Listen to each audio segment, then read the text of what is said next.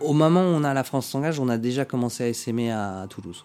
Enfin, à plusieurs occasions, ça s'est vérifié. Euh, tu fais les choses et du coup, tu as les budgets. Oui. Euh, sur du concret. Salut et bienvenue à Passe le Cap, le podcast qui donne la parole aux dirigeantes et dirigeants d'assaut qui connaissent ou ont connu une forte croissance. Ensemble, on va revenir sur les moments clés qui ont permis à l'association de déployer son impact et augmenter fortement son nombre de bénéficiaires. Je suis Guillaume, cofondateur du Fantastic Bazar et hôte de Passe le Cap. Aujourd'hui, je reçois David, dirigeant de l'association La Chance pour une éducation dans les médias. La Chance est née autour du projet de créer une prépa aux écoles de journalisme gratuite pour les étudiants boursières et boursiers. Elle s'est développée dans sept villes en France et continue son activité de prépa. En parallèle, l'association a développé deux autres activités, l'éducation aux médias et à l'information et l'insertion professionnelle des jeunes journalistes. En un peu plus de 15 ans, l'association a connu de grandes étapes de développement, elle a triplé ses effectifs ces cinq dernières années et doublé son nombre de bénéficiaires en 2023. Dans cet épisode, avec David, on revient sur tout le parcours de l'asso, comment elle est née, de manière assez euh, spontanée, on va dire, comment lui, il en est devenu le dirigeant et qu'est-ce qui fait que dernièrement, euh, les effectifs ont, explosé et euh, le nombre de bénéficiaires a doublé l'année dernière. Salut David Salut Ça fait bizarre à chaque fois de le lancement abrupt. bienvenue dans Passe le Cap. Euh, tu es le dernier enregistrement de 2023. Je commence à douter si on est en 2024 ou 2023. Non, 23. donc euh, voilà, on voit bientôt le Père Noël tous les deux. On espère que pour vous, ça a été euh, un très joyeux Noël et de très belles fêtes. Parce que ce sera évidemment publié, pas aujourd'hui, mais en 2024. David, tu es le directeur de l'association La Chance. Ouais. bah écoute, ce que je te propose, c'est de commencer par te présenter, présenter l'association, vos bénéficiaires ce que vous faites euh, aujourd'hui, puis après revenir un peu sur l'historique. Et ça permettra d'enchaîner sur euh, bah, tous les sujets qui peuvent être intéressants à raconter. Ok, ben donc euh, moi je suis le directeur de l'association La Chance pour la diversité dans les médias, avec son nom complet. et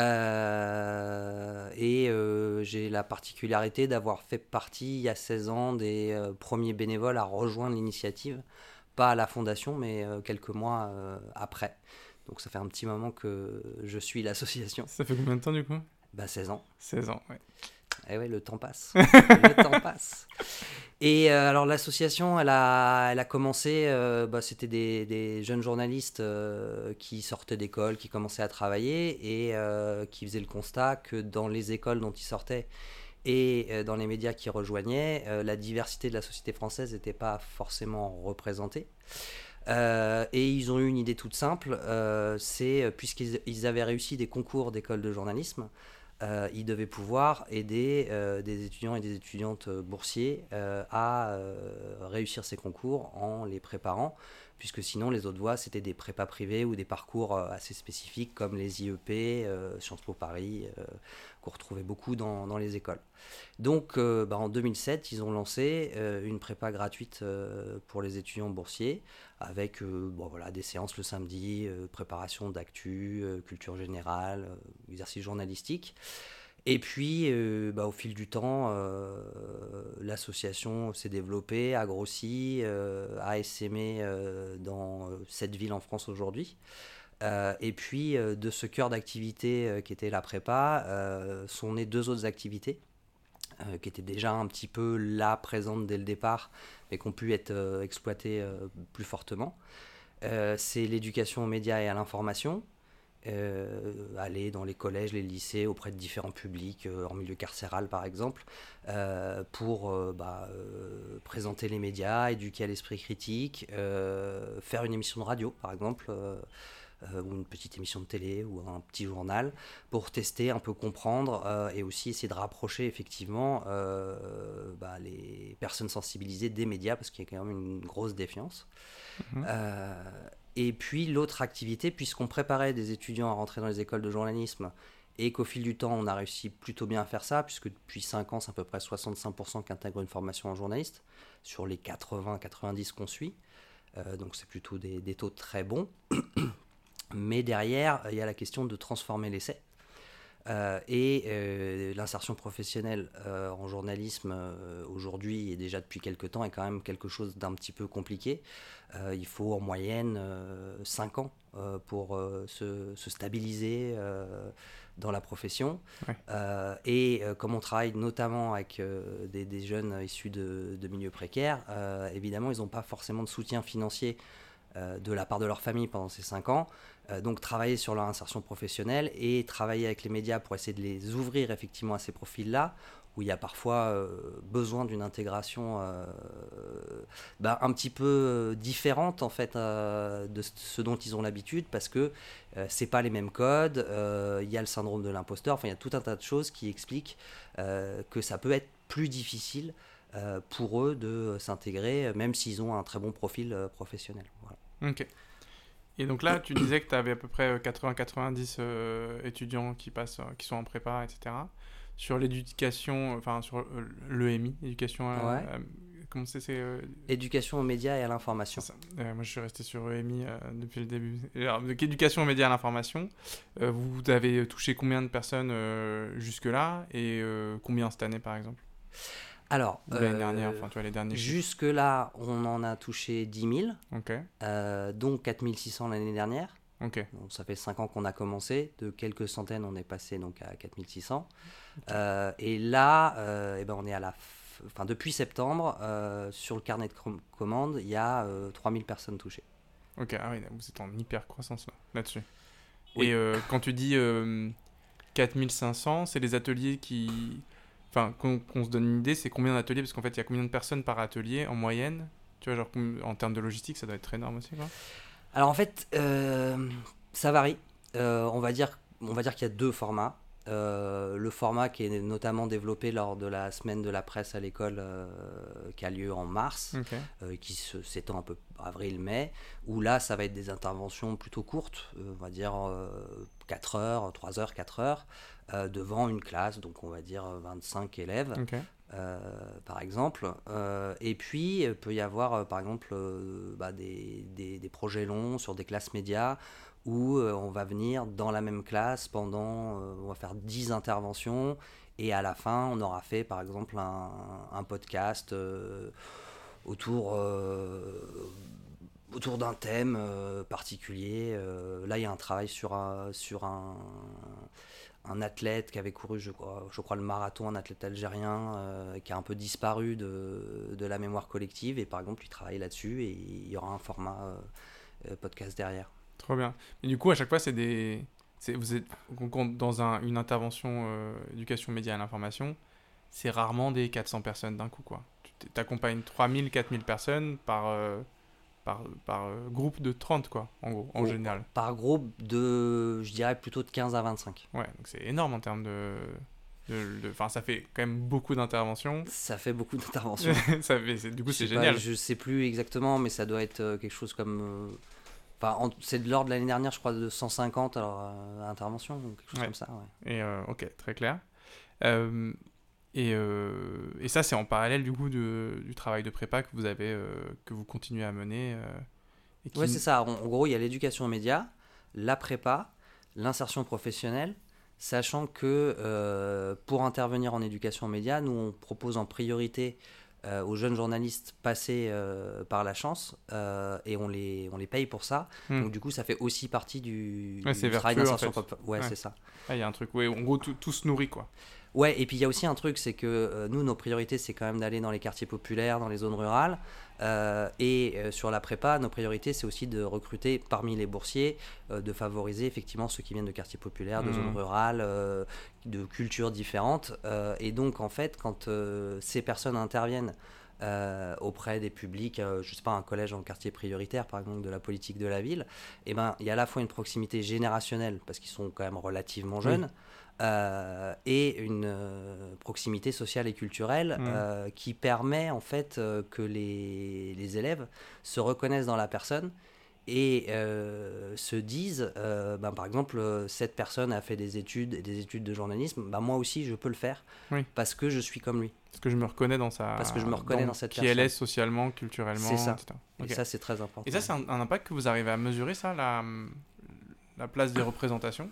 Dans le- les parcours des jeunes et tout Alors, à le mesurer concrètement, non, c'est assez compliqué. Euh, en revanche, on a quand même euh, régulièrement des intervenants ou des intervenantes qui vont nous dire que les élèves sont venus les voir en leur expliquant ça.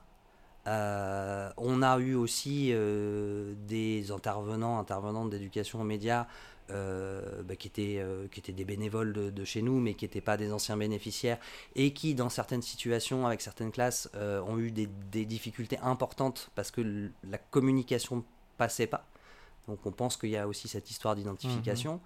Mhm. et puis, c'est vrai que depuis quelques années aussi, parce que je pense que ces questions sont plus prégnantes dans les, dans les débats de société, et notamment chez une partie des jeunes, il y a des personnes qui sont passées par chez nous, euh, qui viennent nous voir en disant qu'elles ont essayé de convaincre euh, tel ou tel ami ou personne dans son réseau de euh, venir frapper à la porte de la prépa à la chance. Et ces personnes leur ont répondu Oui, mais enfin, moi j'ai regardé un peu le site internet, les photos, je m'y reconnais pas, donc je pense pas que ça soit pour moi. Donc on n'a pas d'études, mais on a mmh. quand même une remontée terrain qui nous laisse à penser que oui, oui, ça a un impact. Ok, trop cool. Euh, super intéressant. On va revenir euh, sur. Euh, on aura le temps de rediscuter aussi des, enfin, des bénéficiaires et de, sûrement aussi des mécaniques que vous avez mis en place pour accompagner. Mais pour revenir sur, sur la chance, c'est super intéressant de repartir du début. En gros, aujourd'hui, s'il y avait 3-4 grandes étapes, moments clés de changement, enfin, jalons de l'association, ce serait lesquels? Et puis après, comme ça, on pourra revenir sur, des, sur, sur ces moments-là. La création dans un système un peu do-it-yourself en fait on voit un problème, on le règle et puis on verra comment on s'organise et puis jusqu'à être au stade où vous en êtes où quand même il y a, une grosse croissance. Euh, c'est quoi en gros pour toi les différentes étapes? Bah, Le premier moment clé c'est euh, quand un groupe d'amis euh, dans une soirée a cette idée-là et dit on se lance. voilà, sans chercher plus loin, ils ont une idée, ils la mettent en place avec, en demandant des locaux à leur ancienne école de journalisme le samedi, en demandant à l'association des anciens de, diffusé pour du bénévolat et UKID UKIDA, on est parti, euh, on le fait. Donc ça c'est la première euh, étape euh, importante. la seconde, c'est quand, c'est quand l'association devient une association au sens juridique du terme, parce que les fondateurs au départ ne souhaitaient pas s'organiser. C'était vraiment très spontané. et dans un premier temps, ils n'ont pas voulu d'ailleurs que quand moi je leur ai proposé qu'on monte une association, la première fois, ils m'ont dit non. Euh, voilà, bon. Euh, moi, c'était clair. Tant pis, c'était clair. Euh, et puis, à peu près, pas longtemps après, hein, un an plus tard, bah, il commençait à avoir plus de stabilité professionnelle, donc moins de temps bénévole, à avoir, par exemple, des enfants. Euh, et donc à avoir moins de temps pour euh, le projet. Et donc euh, ils sont revenus vers moi en me disant est-ce que tu es toujours intéressé par effectivement monter l'association au sens juridique et puis aller chercher des fonds, voilà, notamment pour aider les étudiants et puis pour avoir un, un, un bout de poste salarié au départ. donc ça c'est le voilà c'est un moment important parce que on fait ça on le met en place on a notre premier financement au moment où j'allais abandonner de chercher des sous parce que j'avais plus le temps euh, de faire ça bénévolement aussi, j'avais besoin de gagner de l'argent. Bah Et au moment où je leur dis euh, là, s'il y a rien qui tombe, je vais, euh, j'arrête. Euh, on a notre premier financeur euh, qui, voilà. Faut rien lâcher. Franchement, moi, ce que je retiens là de tous les podcasts, c'est qu'il y a toujours ce truc-là de, j'y suis allé une dernière fois parce que je me dis que c'était trop bête et puis c'est le moment où j'ai eu le financement. Ouais, mais c'est souvent comme ça. Hein. mais quand t'es dedans et ah, que tu vois pas le bout et que bon. Non, et par contre, je pense qu'il faut faire ce que tu fais. Il faut aussi accepter de définir une limite. Mm. Parce que sinon, en fait, c'est une fuite en avant. Enfin, une fuite en avant, en tout cas, c'est Enfin, au moment, tu peux pas éternellement, donc faut mettre aussi un cadre, quoi. ouais, ouais, il faut donner les moyens, et puis, puis à la ligne d'arrivée, on voit ce qui se passe, quoi. Donc, euh, c'est ça, mais souvent quand tu as planté des graines, bon, ça finit par pousser, mais tu sais jamais vraiment le temps que ça met, quoi. c'est ça. Et attends, et là, il s'est passé combien de temps entre le moment où euh, ce groupe de copains euh, et c'est comme ça que ça démarre toujours sur les trucs nouveaux comme ça. En mm. mode, on y va, on verra plus tard. On fait penser à Active Action aussi, où où Emily et, ses comparses, ils ont monté ce dont ils avaient besoin pendant qu'ils étaient en recherche d'emploi, puis maintenant ça fait un truc euh, avec 50 employés. Euh, il s'est passé combien de temps entre le, lancement et le moment où euh, bah, il y a une asso qui est montée, tu commences à travailler dedans? Bah, Finalement, il s'est passé 4 ans, 4-5 ans en fait. Ah, c'est déjà énorme. Et vous aviez déjà des résultats probants sur la prépa et tout Et on avait déjà des résultats probants. Bon, après, c'était un peu en dents de scie. Euh, mais en même temps, euh, c'était totalement différent. Il y avait une toute petite communauté complètement dévolu à ça. Mm. et donc, il y avait quand même un encadrement assez fort. Et, et ça marchait. Ouais. C'était un peu en dents de scie, mais ça marchait. Euh, et puis la première fois, en fait, euh, donc on s'est monté en assaut. Ça, c'était en Euh, quelle année du coup le, montage en assaut? alors 2011 euh, Ok. et Donc- 2012, on a la, pro- enfin on a la, pour la première fois, on a deux groupes en Île-de-France de Ouais. 12 euh, étudiants et étudiantes. Euh, et c'est devenu une promo mythique, euh, voilà, qu'on appelle la CAC 24, enfin, qui se sont nommés comme ça, Ouais. en disant Yes We CAC, euh, Obama, tout ça. Et je crois que eux, ils sont, ils sont à 85% de réussite. un groupe qui vit super bien, Qui se connaît encore qui se connaît encore. Ouais. Alors c'est pas comme ça tous les ans, mais voilà, la première année du premier changement d'échelle a été magique, donc du ouais, coup ça ça t'encourage. donne envie, trop bien. Donc là, 2011, il y a l'assaut qui est monté. Mhm. Toi, tu deviens du coup employé, c'est ça? Moi je deviens employé à temps partiel. Ok. Et euh, t'es le seul employé, le reste c'est full euh, Et bénévolat. je suis le seul employé de chez moi. euh, Ah ouais. voilà. Oui, et puis c'est pas employé confort quoi. C'est employé juste pour pouvoir s'assurer que tu peux y passer du temps. euh, Ouais, voilà. c'est ça. Et puis j'ai d'autres activités à côté. quoi. Mm, Ok. Donc toi, tu es en mi-temps officiellement, tu passais tout le temps que tu peux, j'imagine. Euh. Euh, J'étais même pas euh. au début, je crois que j'étais à deux jours par semaine. Euh, Ouais. Et, là, et là, du coup, là, tu as une période de 2011 à jusqu'à quand? Il y a un moment où ça change un peu? Eh ben, ça change, on va dire, ça change vraiment en 2015. Euh, 2015, euh, la, la fondatrice, qui était la première présidente, euh, passe la main euh, à Mark Epstein, qui est l'actuel euh, président, et, et lui euh, a comme ambition euh, d'essaimer dans différentes régions, qui était quelque chose qui était sur la table et dans les têtes. hein, euh, parce qu'il y avait des étudiants et des étudiantes, euh, je sais pas, de Marseille qui nous disaient c'est pas juste, pourquoi pas moi euh, et là, effectivement, on- avec l'aide d'ailleurs de, de gens de Radio France, on commence à monter quelque chose à Toulouse. Et dans le même temps, on postule à la France s'engage. Et quelques mois plus tard, on est, on est lauréat. Et donc là, bah, on peut en quelques années euh, passer de un pôle en Ile-de-France à euh, six pôles sur, euh, sur la France et, et, sept aujourd'hui. Donc ça, c'est le, c'est quand même un moment assez clé. Là, la France s'engage, qui est un des financeurs clés aujourd'hui pour passer à l'échelle pour une asso. C'est limite une sorte de passage obligé parce qu'il n'y a pas non plus tellement de financeurs comme la France s'engage qui financent sur du pluriannuel, euh, sur de la prise de risque. Hein. C'est-à-dire qu'en gros, tu rends des comptes sur ton ambition mais pas sur les résultats, on va dire. Mhm. Genre si je caricature. Euh, plus c'est un accompagnement qui est livré et tout. Euh, là, la France s'engage, vous êtes... il y a deux promos à Paris en Ile-de-France, en gros. Je sais pas si c'est- deux promos. euh, Elles sont à Paris ou il y en a une. euh, Au moment où on a la France s'engage, on a déjà commencé à essaimer à, à Toulouse. Ok. Qui est, qui est quelque chose qui est valorisé dans la France s'engage, le fait que vous n'ayez pas attendu pour commencer l'essaimage ou... Ah bah nous on l'a val- valorisé aussi comme ça, c'est-à-dire qu'on y va. Bah, vous pouvez venir avec nous, mais Ouais. nous de toute façon on est déjà parti. Ouais, ça rejoint ce que, je- ce que disait aussi Bertrand de- des petites cantines où je disais euh, que, si t'avais pas eu les budgets, tu serais allé? Il m'a dit oui, de toute façon, euh, en fait, tu, tu, tu fais pas les choses parce que tu as les budgets. Tu fais les choses parce qu'elles sont justes et qu'elles vont dans le sens, et puis après, euh, je vais gens, même dire que, enfin pour moi, et c'est enfin, à plusieurs occasions ça s'est vérifié, tu fais les choses et du coup tu as les budgets Ouais. Oui. euh, sur du concret.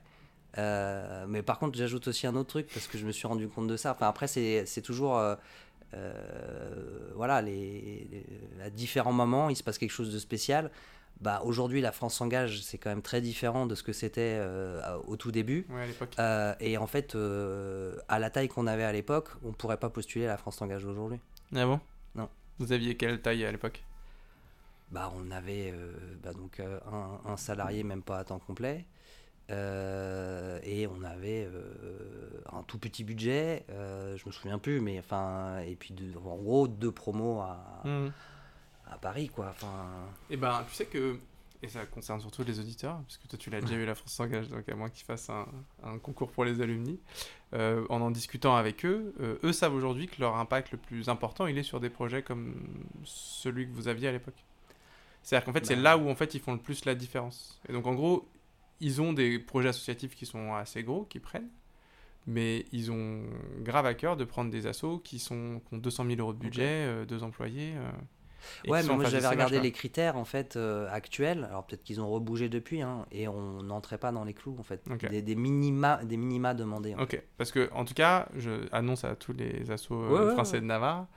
Euh, moi, je leur ai dit, je leur ai dit, ah, mais tiens, mais c'est marrant parce que, genre, de là où je suis, euh, Fantastic Bazar, qui accompagne les assos sur le numérique, donc sur le changement d'échelle aussi, sur la partie numérique, je n'aurais pas deviné qu'une asso à 200 000 euros de budget euh, en phase euh, est pertinent, enfin, que vous allez la financer. Bah, on avait Pas loin, de- ouais. loin, loin de 200 000 euros de Ouais, budget. C'était plutôt 50. Ok, euh, peut-être que là c'est trop petit, j'en sais rien. Mais en tout cas, quand moi je regarde, je vois des. euh, effectivement, on voit les. En fait, on est marqué par les assos qui sont assez grosses, euh, Mhm. qui marchent bien, qu'on connaît bien. On se dit, mais. on- Enfin, une, une asso qui est, en, qui est en train de bien marcher, mais qui n'a pas encore fait la preuve de son changement d'échelle, a du mal à. va avoir du mal à, à- à postuler. Et en fait, non. Il se trouve que c'est un concours qui est difficile parce qu'ils ont 400 ou 500 dossiers. Oui, oui, non, mais après, Mais- c'est un boost extraordinaire. Et euh, c'est génial, etc. Mais du coup, euh, je le dis parce que même moi, je percevais pas que, tu vois, 200 000 euros de budget, qui est un gros budget, pour une... toutes les assos ont pas ça, mais quand on... la France engage file entre 100 et 150 000 euros par an pendant 3 ans, c'est comme si elle doublait le budget de l'asso, donc on peut se dire, ouais, on est trop petit, trop petit pour, eux- pour elle. Euh, non, la France s'engage, en fait, c'est que c'est là aussi où elle a le plus d'impact sur la capacité d'essaimage d'une asso, parce qu'en fait, elle change, euh, elle, a des leviers énormes. Et la preuve, c'est que vous, ça, vous aviez moins de budget et que ça a eu un impact énorme sur vous. Mais, mais après, euh, là, ça concerne pas spécifiquement la France s'engage, mais euh, euh, en fait, euh, nous, on a, euh, on a quand même euh, toujours travaillé un petit peu euh, en prenant le temps, en fait, Ouais. euh, de construire pierre à pierre. là, c'est trop tôt, là, voilà. Et, euh, et je pense qu'aussi, c'est ça, euh, quand on a eu la France s'engage, et, et peut-être que c'est ce pe- ce qu'ont perçu aussi les jurys, euh, c'est qu'on était prêts. Ouais. Oui, ça. Hein. On se Ouais. lançait pas dans l'aventure, on était prêts. Ok. France s'engage. Vous avez un budget dont tu te souviens plus exactement, mais entre 50 et 100 000 euros, quoi. En gros, à l'époque. Euh, plutôt, plutôt, comme 50. ça, je dirais 65 000, Ok, mais ouais. euh, Ouais, ouais. c'est- pas 100. Plutôt c'est- 50, quoi, ouais. C'était pas du tout 100. Euh, euh, ça, c'est en 2015, tu me dis? Ça, c'est en 2015, 2014. Ouais. Quoi. Et là, vous êtes en train d'essaimer sur un territoire. L'étape d'après, c'est c'est quoi? C'est euh, cette, euh, cette euh, structure dans toute la France euh, et le lancement des EMI Bah, en fait, l'étape d'après, euh, au départ, on n'était que sur les SEMAG. Donc, Ouais. euh, on... donc on- assez vite, euh, en trois ans, je crois, on, on se retrouve dans six villes. C'est énorme, hein euh, sans vraiment faire grossir la structure salariée, c'est-à-dire qu'on était deux. Mhm. Donc ça commençait à devenir assez dur. Ouais. Euh, et la troisième personne qui est arrivée, au départ, on l'a recrutée euh, en CDD euh, pour, un, accom- enfin, pour un renfort sur la rentrée. Ouais. Euh, la rentrée est passée euh, et en fait on lui a proposé une prolongation. Donc cette personne a préféré faire autre chose, mais du coup on a pris quelqu'un d'autre et qui est encore là aujourd'hui. Donc euh, Ouais. donc il y a ça, ça, ça grandit. Et en fait, à ce moment-là, trois ans plus tard, bah, commencent à apparaître d'autres, enfin des besoins qui étaient déjà là, mais qui deviennent plus forts parce qu'on a grandi. Euh, donc euh, l'accompagnement à l'insertion professionnelle, Euh, où là on a euh, un mécénat, de, une personne en mécénat de compétences qui arrive euh, et qui pendant deux ans va s'occuper de ça, puis après ça va être un peu en jachère pendant un an, un an et demi avant qu'on puisse s'y remettre. Et puis un à peu près dans les mêmes eaux, un poil plus tard, sur l'éducation aux médias, en fait, c'est un sujet un peu différent. Nous, on allait comme ça au fil de l'eau quand il y avait des demandes dans un collège pour présenter le métier. On faisait pas d'éducation aux médias en tant que telle, c'était plutôt des, des présentations professionnelles. Et puis, euh, en, je, crois que de mémoire, c'est 2018, euh, à la fois en interne, euh, avec des personnes, notamment anciens, anciennes bénéficiaires, qui nous sollicitent en disant voilà, est-ce que la chance pourrait pas faire de l'éducation aux médias Et en même temps, des acteurs externes qui nous disent vous devriez faire de l'action de l'éducation aux médias. Euh, et ça correspond euh, aussi au moment où il y a un doublement des fonds au ministère de la Culture sur l'éducation aux médias, euh, où il y a une priorité gouvernementale là-dessus. À vrai dire, on n'était pas chaud chaud. Ouais. Parce que déjà il fallait absorber les SEMAG en trois ans, les- l'équipe salariée qui avait grandi, trouver des bureaux, enfin il y avait- il y avait quand même plein de choses à, à gérer. Euh, et puis je crois que on, s'est dit, bon, bah, tant qu'à faire, on peut aller voir, quoi. et on a demandé par deux voies un rendez-vous au ministère de la Culture, un au cabinet et un dans les, dans les services. Et quasiment le lendemain, on avait deux rendez-vous, quoi. Euh, donc on n'en a pas fait deux, on a expliqué aux uns aux autres, puis on a été euh, dans celui qui nous ont dit d'aller. Euh, mais là, après, on s'est retrouvé dans un... Bon, ça arrive plein de fois, hein, ce, genre de truc, mais on est arrivé, on s'est, on s'est assis, on s'est un petit peu présenté, et puis la personne en face a dit, mais vous êtes exactement les gens qu'il nous, nous faut, on va vous financer pour faire de l'éducation aux médias, alors qu'on n'en avait jamais fait. Hein, mmh. Oui, mais peut-être que personne n'en avait jamais fait de toute façon à l'époque, ou un peu, ah, ou pas trop. Si, alors bon, moi j'avais, moi j'avais dans une euh, dans une vie précédente euh, fait partie d'une association d'éducation aux médias à l'époque où l'éducation aux médias on n'en parlait pas, euh, donc je connaissais quand même un petit peu le sujet. Euh, il commençait à y avoir des acteurs, mais après, euh, c'est vrai que association de journalistes, euh, enfin, il y avait quelque chose en fait. et puis France s'engage, qui avait su se, structurer correctement. Enfin, il y avait, il y avait un gage de sérieux. Et il y avait aussi pour, il y a d'autres assos que je connais, genre entre les lignes ou Fekoff, qui font ça aussi. Et, ça se voit que le gouvernement avait un besoin monumental et que vous étiez pas assez de, vous étiez pas trop de 3 ou 4 à être sur le sujet un peu comme le plan mentorat où euh, du jour au lendemain, il fallait plein d'assauts qui fassent du mentorat parce que les ambitions étaient euh, extraordinaires. Et, en fait, dans, dans ces, dans ces moments-là, qui sont quand même des moments compliqués, notamment pour les services de l'État, euh, parce qu'il y a le politique qui fait une commande et qui euh, veut qu'elle soit mise en place en gros dans les six mois. Pour communiquer. Euh, pour communiquer. Et notamment bah, quand effectivement il s'agit de ministre bah, on, sait que le, la durée de où on est ministre et pas donc de manière un peu logique ils veulent un bilan et quand ils lancent quelque chose ils veulent que et donc il y a, y a effectivement un peu une pression comme ça pour mettre en place vite et, euh, et, là, c'est toujours une période un peu risquée parce qu'on peut tomber sur des acteurs euh, bah, qui sont. voilà, qui, qui sont pas dans les clous, qui sont un peu opportunistes parce qu'ils se disent il y a une manne et que du coup le projet se fasse pas dans de bonnes conditions. Donc je pense que ça a joué aussi. les acteurs que tu cites, euh, ce qu'ils avaient derrière, entre les lignes, il y a le monde, il y a l'AFP, euh, mm. voilà, le, un gage de sérieux, de continuité, enfin voilà, je pense que ça a joué. c'est ça, de, ouais, ça, de, et puis de. Ils sont pas isolés, quoi, c'est des gens qui sont dans un écosystème, mm. euh, et tout le monde a besoin que ça fonctionne bien, quoi. ok, trop cool, et donc là c'est 2018-2019, tu me dis? Oui, je crois que c'est Donc là, tu as ton SMH qui commence vers 2015 avec la FFE, mm. et tu arrives en 2018-19 où tu es en train de tirer un peu, j'allais dire tirer un peu la gueule, tu as fini cet, cet mmh. avec une, une équipe qui, qui, a tenu le truc mais qui a pas trop grossi. Tu as EMI qui arrive. Euh, c'est un nouveau mode de financement, on te, finance à l'intervention j'imagine sur ces trucs-là? Non, alors dans un premier temps, euh, dans un premier temps, c'est surtout un financement du ministère de la Culture. Une sub quoi. Et ouais, une sub. et la, la, la, sub a pour objet euh, la structuration euh, des, structures, enfin des organismes financés sur euh, l'éducation aux médias. Mhm. Donc finalement, ça correspond un peu à, notre profil, c'est-à-dire qu'on n'en faisait pas ou peu. mais du coup, c'est aussi on nous donne les moyens de le construire en fait. C'est ça le, le, point de départ. et bon, ça, le départ lui-même est pas est pas fantastique parce qu'on n'a pas forcément les euh, les moyens humains euh, à, y mettre. Euh, parce qu'on monte un groupe de travail avec des bénévoles qui ne fonctionnera pas très bien. et en fait,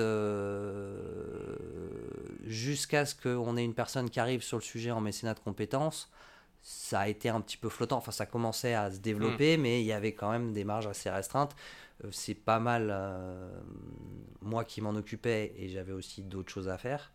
Euh, et puis surtout, on a choisi un, modèle alors qui correspond à notre communauté, hein, parce qu'ils n'auraient pas, ils pas accepté autre chose, mais c'est de rémunérer les interventions en CDD. Et, et du coup, en charge administrative, faire des CDD de courte durée, parce que ça peut être... Euh, Deux jours, une demi-journée. Euh. Tout à fait. Euh, ça veut dire, bah, il faut faire les contrats, il faut les déclarer, il faut faire les payes, et puis après, il faut faire la, la, le solde de tout compte, il faut faire la déclaration, l'attestation Pôle emploi. Donc, Ça me donne des sueurs. Bon, après, ça se rationalise aussi, hein, mais. euh, Oui, si, ça, si, vous, si t'es encore là, c'est que t'as créé un, des process aujourd'hui. Ouais, et. Mais effectivement, la mise en place, c'est, un peu abyssal, j'imagine. euh, Oui, démarre. puis ça, ça- de toute façon, du coup, ça limite ton volume en fait. Euh, Oui. Ton volume, il n'est pas forcément limité par les moyens que tu as, mais il est, enfin, il est limité par les moyens humains que tu pas forcément par les Mhm. moyens financiers. Hmm. D'ailleurs, aujourd'hui, c'est c'est encore plus vrai que ça ne l'était parce que, en fait, euh, aujourd'hui, euh, bah, on est devenu quand même un acteur euh, reconnu, important du, secteur avec une réputation plutôt positive. On a le ministère de la Culture, le Clémy, qui nous envoie des, personnes qui veulent intervenir. Voilà, il y a plein d'établissements qui, font appel à nous, la Cité des Sciences. Euh, donc euh, tout un tas d'acteurs. Euh, et, aujourd'hui effectivement c'est plus les moyens humains et la capacité à suivre. Et puis aussi le fait de pas se lancer à fond dans une course au projet mais bien de garder du temps pour structurer pour pouvoir absorber le choc. Parce qu'après on peut faire appel à projet sur appel à projet. À un moment donné ça va glisser quoi Et donc là, quand tu lances EMI, euh, de ce que je comprends, puis de nos échanges aussi avant le podcast, c'est qu'en gros, l'activité de prépa continue, mais vous arrêtez euh, la croissance, vous n'allez pas ouvrir euh, 15, euh, 15 villes. Enfin, vous êtes à 7, il y a EMI qui arrive, vous êtes encore à 7, 8 là, c'est ça? On était à 6, on en a, on a rouvert un à Bordeaux. Aujourd'hui, sur la prépa, ce qu'on se dit, c'est que s'il y a d'autres ouvertures, bon, voilà, il y a encore un ou deux endroits qui sont pas couverts. euh, Ça, ça va être le Nord ça- ou, ou éventuellement Lyon. On est à Grenoble, mais euh, Ouais. euh, bon, c'est pas d'actualité, d'actualité, mais de toute façon. À un moment donné, on va pas former des milliers de jeunes à faire euh, du, Oui. du journalisme ça aurait pas de chance au vu de la réalité du métier. euh, Et puis nous, on a besoin aussi d'une ville où il y ait suffisamment de public cible euh, et euh, suffisamment de journalistes pour faire le bénévolat. Donc euh, Oui, ça demande quand même des bassins. Voilà. c'est des métropoles avec de l'activité. Enfin, ouais, c'est des grandes villes françaises, quoi. Genre. Et, ok. Et oui, donc de toute façon, un- enfin, tu voudrais essaimer, tu voudrais ouvrir dans plein de villes, ça n'aurait pas de sens. Donc là, vous avez déjà quand même atteint une. Ouais, Une sur la prépa, c'est plutôt après du, du, du, du renforcement qual- qualitatif, un- une évolution de calendrier parce que les calendriers des concours ont évolué, une évolution de la pédagogie, des outils, euh, mais pas forcément une expansion. ouais. Et du coup, là, t'as- t'améliores ton, ton activité, t'améliores te- ta réinsertion, etc. Et t'as EMI qui arrive, qui est un nouveau projet. et que là, du coup, tu fais déployer de 2018 à aujourd'hui à fond. Euh, tu disais que là, vous avez fait à peu près, euh, en gros, 10 000 accompagnements, dont à peu près 5 000 euh, l'année dernière. Mhm. Ça veut dire que pendant, je fais mes calculs mentaux, donc pendant, là, ça fait 5 ans, donc en, 4, en 3 ans, vous avez, t'as fait euh, 5 000 accompagnements, et en un an, t'en as fait 5 000. Donc, en gros, il y a- si on se projette sur une courbe de croissance, c'est quand même assez. euh, Ouais, alors c'est pas tout à fait ça, mais en gros, on peut quasiment dire qu'on a presque doublé chaque année. hmm, Ouais, c'est ça. Euh, ce qui est déjà pas mal. Euh, ok, ça, ça pose un peu le décor. Aujourd'hui, vous êtes combien d'employés? Du coup, on a le nombre de bénéficiaires. Vous êtes combien d'employés? Comment s'est organisée l'équipe? Alors aujourd'hui, on est, Employés, alternants, tu vois, genre. on est bossent sur 7, quoi? dont Ouais. une personne en alternance. Ok. Euh, donc il y a un directeur, en l'occurrence c'est moi. Euh, Il y a euh, une personne sur la coordination des activités EMI et une autre personne qui s'occupe plutôt de l'administratif EMI, mais qui a aussi l'administratif général de l'assaut, voilà, et le suivi, le suivi RH. Il y a une personne qui est à la fois sur la communication et l'insertion professionnelle, euh, qui est accompagnée sur la communication par l'alternante, qui est en communication. Et puis il y a deux personnes qui sont euh, sur, euh, sur la prépa, en fait. Ok. Euh, merci beaucoup pour cette intro. Je suis assez curieux d'avoir d'abord un, un petit retour d'expérience sur monter une asso quand elle existe déjà depuis 2-3 ans par des gens qui sont assez proches et qui ont dont la valeur cardinale du coup finalement c'était l'énergie et faire des choses bien et pas la structuration et la vision à long terme. Euh, et, euh, et après revenir sur les SEMAG, je suis assez curieux de voir euh, d'avoir toi ton retour sur comment vous l'aviez préparé, structuré, les retours d'expérience là-dessus, genre comment est-ce que tu ouvres une ville, les erreurs que vous avez faites, les choix de rester deux, par exemple, de pas recruter quelqu'un avec les budgets de la France s'engage. voilà, plein de petits trucs comme ça. Puis après, si on a le temps, on parlera de aussi EMI ou comment tu t'organises pour lancer une nouvelle mmh. ligne d'activité et comment tu te projettes sur, sur la suite avec tout ça. Quoi. déjà, le lancement, l'assaut, elle existe à l'énergie, à la bonne volonté et du coup, avec un truc, je pense, très humain, de, on aime aussi être là ensemble. Euh, et quand ça commence à s'essouffler par manque de temps ou parce que ça fait longtemps. Euh, comment ça marche, toi, de reprendre ça? Comment est-ce que tu te retrouves là-dedans? Trouves tes marques et tu arrives à aussi imposer ton rythme? Parce qu'à un moment, c'est toi qui bosses euh, mmh. dessus, quoi. Bah, alors, je vais, je vais commencer par prendre ton enfin le ce que tu ta question à l'envers d'une certaine manière. Euh, parce que plusieurs années après euh, moi j'ai repris des études sur la coopération internationale enfin des, des, choses comme ça. Puis avec les euh, après avec une partie des étudiants et des étudiantes avec qui j'étais qui étaient en train de chercher du boulot voilà il y en a un qui a dit bah en attendant qu'on ait du boulot tout ça est-ce qu'on montrait pas une ONG euh, donc une association, quoi. C'est à peu près la même chose. Euh, et puis donc il avait une idée. Hein, c'était autour, euh, en gros, c'était autour de l'animation, enfin ce qu'on appelle le Bafa en France, mais qui n'existe pas forcément dans d'autres pays. Et donc du coup, c'était de former les gens qui travaillent avec, je sais pas, les enfants des rues, par exemple. bon, voilà, c'était ça l'idée. et ben, quand tu pars du théorique pour aller vers le pratique, c'est super compliqué.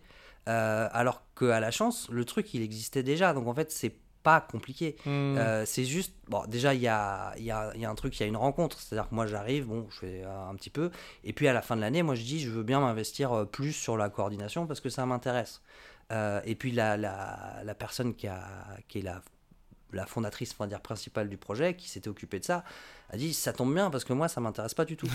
Euh, et donc il y, y a, une histoire de rencontre là-dedans. Et donc en fait euh, c'est assez naturellement en fait que moi je, me suis mis à coordonner parce que moi ça m'intéressait, ça intéressait moins les autres qui préféraient s'occuper de la pédagogie, suivre les étudiants. Euh, et, et, puis après voilà ça s'est fait au fur et à mesure. Mais et puis bah voilà, parfois tu proposes quelque chose comme euh, bah, se structurer en association, bah, euh, c'est non.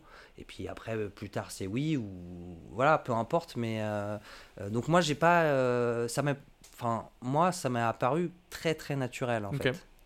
alors que je te dis, j'ai fait l'expérience inverse qui m'est apparu absolument pas naturel. Ok. Donc je pense que ça dépend aussi de. là, ce que tu dis, en plus, c'était déjà intégré dans l'équipe d'un point de vue bénévolat, tu connaissais la structure. Tu voyais aussi. Ouais, euh, enfin, j'étais arrivé en mars et euh, ça, ça, se terminait en juin. Et après, c'est à l'automne suivant que j'ai dit. Euh, voilà, c'était. Non, mais encore une fois, je dis, c'est aussi des histoires de rencontres. Il se trouve que les profils. Ça dépend des gens, de l'historique aussi. Les profils matchaient bien. Et puis. Et puis après, je pense que là, pour le coup, tu as, as, vraiment une variété là-dedans. Mais on était tous des gens qui n'y connaissaient rien. Hmm. Euh, alors moi j'avais un peu une culture associative, euh, mais qui venait plus de ma famille, c'est pas, pas de mon investissement personnel en fait. Euh, enfin je veux dire après quand, quand des gens m'ont parlé de, je sais pas moi, de, business plan, de machin, on n'a rien fait de tout ça. Les, les, les, ce qui s'est monté derrière, bah, en fait, il s'est avéré que les, jeunes qu'on suivait, ils avaient envie de se réinvestir dans le projet, donc il s'est créé. Enfin, on a fait avec ce qu'on. En fait, on a lancé une expérience et puis après, on a continué en, fonction des effets que ça avait. Hmm. Euh, et c'est bien plus tard qu'on. Enfin, moi, moi, je raconte toujours que euh, quand effectivement on a monté une asso et on a dit, OK, on va essayer de, de chercher des financements. Alors, il fallait faire un budget prévisionnel. Euh, je n'avais jamais fait ça de ma vie. Alors, j'ai demandé à une copine qui, elle, avait monté une ONG, un peu comment tu fais ton budget prévisionnel. Donc, elle m'a expliqué, voilà, tout ça. Et puis après, j'avais un autre ami euh, qui travaillait dans la banque et je lui ai dit Est-ce que tu peux m'expliquer Excel? Je n'étais jamais servi d'Excel de ma vie. Donc il vient une fois chez moi, je pas, une heure ou deux, il m'explique deux, trois trucs et puis il me dit euh, Et surtout, retiens bien que le dollar, c'est magique. Euh, bon, ok. Et donc à partir de là, j'ai commencé à m'amuser avec ça. et quand je dis m'amuser, c'est que en fait ça m'a plu de faire des tableaux c'est très satisfaisant. ça hein. m'a plu. Et euh, je trouve que c'est un exercice très créatif d'ailleurs, Ouais. parce que parfois les gens ne comprennent pas très bien quand je dis ça. Mais voilà, quand je te dis on partait de pas grand chose, bah c'est Ouais, ça, ouais. c'est le premier budget de la chance. Moi, quand j'ai demandé à des gens, expliquez-moi comment on fait, je n'ai jamais fait ça. Bah, de toute façon, quand vous vous y mettez, il faut pas perdre son temps à tout faire soi-même. Il faut partir des autres et, Mm, mm. et adapter. Quoi. Et à l'époque, en plus, euh, il n'y avait pas toutes les vidéos YouTube qui existent aujourd'hui Ah sur non, les non, Excel. Parce que là, pour ceux qui se posaient la question, il y a, il y a tout sur YouTube pour apprendre à faire des trucs de fou sur Excel, qui effectivement est un outil qui peut être très satisfaisant. faut, faut s'asseoir, faut lancer un petit thé, et puis voilà, vous allez avoir 3-4 heures devant soi, et voilà.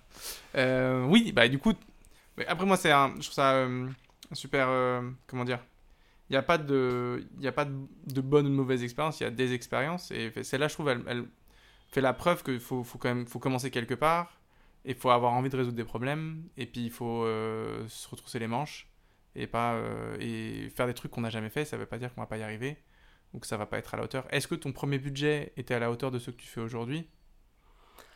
Ah bah euh, non, enfin, Voilà, euh, mais techniquement non. C'est- Après, c'est pas. Mais c'est pas grave. En fait, c'est ça qu'il faut, qu'il faut se dire aussi. C'est évidemment qu'en fait, euh, la première fois où je charge des fonds, tu le fais moins bien que 10 ans après. C'est pareil pour les budgets, etc. Mais tous les projets qu'on connaît ont commencé comme ça. Donc il y a un truc fonctionnel dans le fait de s'y mettre et, et de faire de manière incrémentale. Bah, c'est ce qu'on enfin, ce qu'on se disait tout à l'heure, mais euh, en fait, c'est c'est en, c'est en te lançant que, que, ça, que vraiment ça marche et ça, décolle. De toute façon, bah, euh, quand tu fais pas, il arrive rien. Quand tu fais, il arrive des choses. C'est- Des fois, ça peut se planter, ça peut marcher, mais en tout cas, euh, Ouais, ouais. euh, il se passe quelque chose. Bah, Euh, si tu te dis, je lance. Enfin, moi, il y a toujours eu un truc, c'est. euh, je- quand tu, quand quelqu'un te dit, je, le, je lancerai ce projet quand je serai prêt. Et moi, je leur réponds, mais vous serez jamais prêt. Euh, jamais. Enfin, au sens que vous avez en tête, vous serez jamais prêt. Mm. Donc, vaut mieux le lancer et voir ce que ça donne plutôt que se dire, je vais attendre d'être prêt. Ça, je trouve c'est un des vrais apprentissages de l'entrepreneuriat, c'est que hum, il se passe jamais ce qui était prévu. Et donc, en fait, euh, la seule chose à, à faire, c'est d'avoir de, de lancer une dynamique euh, à partir d'un- d'une ambition euh, particulière. Et quand je dis entrepreneuriat, pour moi, euh, monter une asso ou la construire comme vous l'avez fait là, avec la chance, c'est ça. Euh, et effectivement, il y a. Et puis en fait, en gros, ça t'avances, puis ça te met face à des situations que tu gères et petit à petit tu construis quoi. Quand tu arrives, quand tu arrives à la France s'engage, là vous êtes deux employés, il y a, je sais quoi, c'est un responsable, une responsable pédagogique et On est, un- on est un et demi. Euh, non, à l'époque, on appelle ça coordinateur et voilà. et là, en gros, votre activité, c'est aller chercher des sous pour financer la prépa et gérer une activité de, de prépa quoi, en gros. gérer la prépa, euh, chercher des sous, communiquer. Ouais. Euh, Communiquer auprès de qui? Euh, bah, alors communiquer pour les publics bénéficiaires, communiquer à l'extérieur aussi. Ça, c'est intéressant. Les publics bénéficiaires, j'aurais tendance à dire, peut-être que je me trompe, qu'ils sont difficiles à atteindre. ah, ils sont très difficiles à atteindre. Ah ouais. Comment est-ce que. Je saisis la balle au bon parce que sinon je vais oublier. Mais comment est-ce que. Est-ce qu'aujourd'hui vous avez. Pas forcément hacké, mais vous avez des pratiques aujourd'hui qui, marchent pour pouvoir en fait toucher ces jeunes qui de toute façon se disqualifient ou se déclassent spontanément de, vers ces métiers-là? Bah, en fait, il y a, en fait, il y a une seule pratique qui marche, mais euh, qui est, euh, je veux dire, qui est, complexe. Non, elle n'est pas complexe, mais euh, pour, elle demande du temps de travail, mais du temps tout court. C'est-à-dire que effectivement, Oui. pendant des années euh, en Île-de-France, euh, à la fin de la période de candidature, euh, on était dans nos petits souliers à savoir si on aurait assez de candidats ou de candidates. Et puis à un moment donné, ça a switché. Euh, et ça a switché parce que euh, dans telle fac, tel prof parlait de nous, euh, au bureau d'orientation machin on parlait de nous, à, la mission locale on parlait de nous, parce qu'au bout d'un moment on a eu une réputation auprès d'acteurs, et puis après aussi nos anciens bénéficiaires par le bouche à oreille, mais en gros il faut qu'il y ait un maximum d'acteurs en capacité de convaincre des jeunes qui ont cette envie-là de, venir, de taper à notre porte, parce qu'on sait que de toute façon une bonne partie d'entre eux, ils ont du mal à faire le pas tout seuls parce qu'ils se sentent pas légitimes. Mm. Euh, Et même il y en a qui se refusent même d'avoir envie de faire ça. Ah oui, bah il y a aussi ça, euh, et c'est aussi pour ça que même si on peut pas mesurer les effets parce que c'est c'est à plus long terme, on se dit que l'éducation aux médias, euh, amènera des gens vers nous et au-delà amènera peut-être des gens tout simplement vers des études supérieures et ça sera très bien. Mm, mm. Euh, Ok, donc la communication auprès de, de vos, votre public cible, euh, c'est ça. Euh, et comment, comment vous vient l'envie de, de passer à l'échelle de faire l'essaimage Comment est-ce que vous organisez ça? Avant même la France s'engage vous- C'est le changement de président, c'est ça? Tu me disais? Ouais, alors en gros, le sujet était sur la table, mais après on s'était jamais dit qu'on avait les moyens. Enfin, jusque-là, on s'était pas dit qu'on avait les moyens.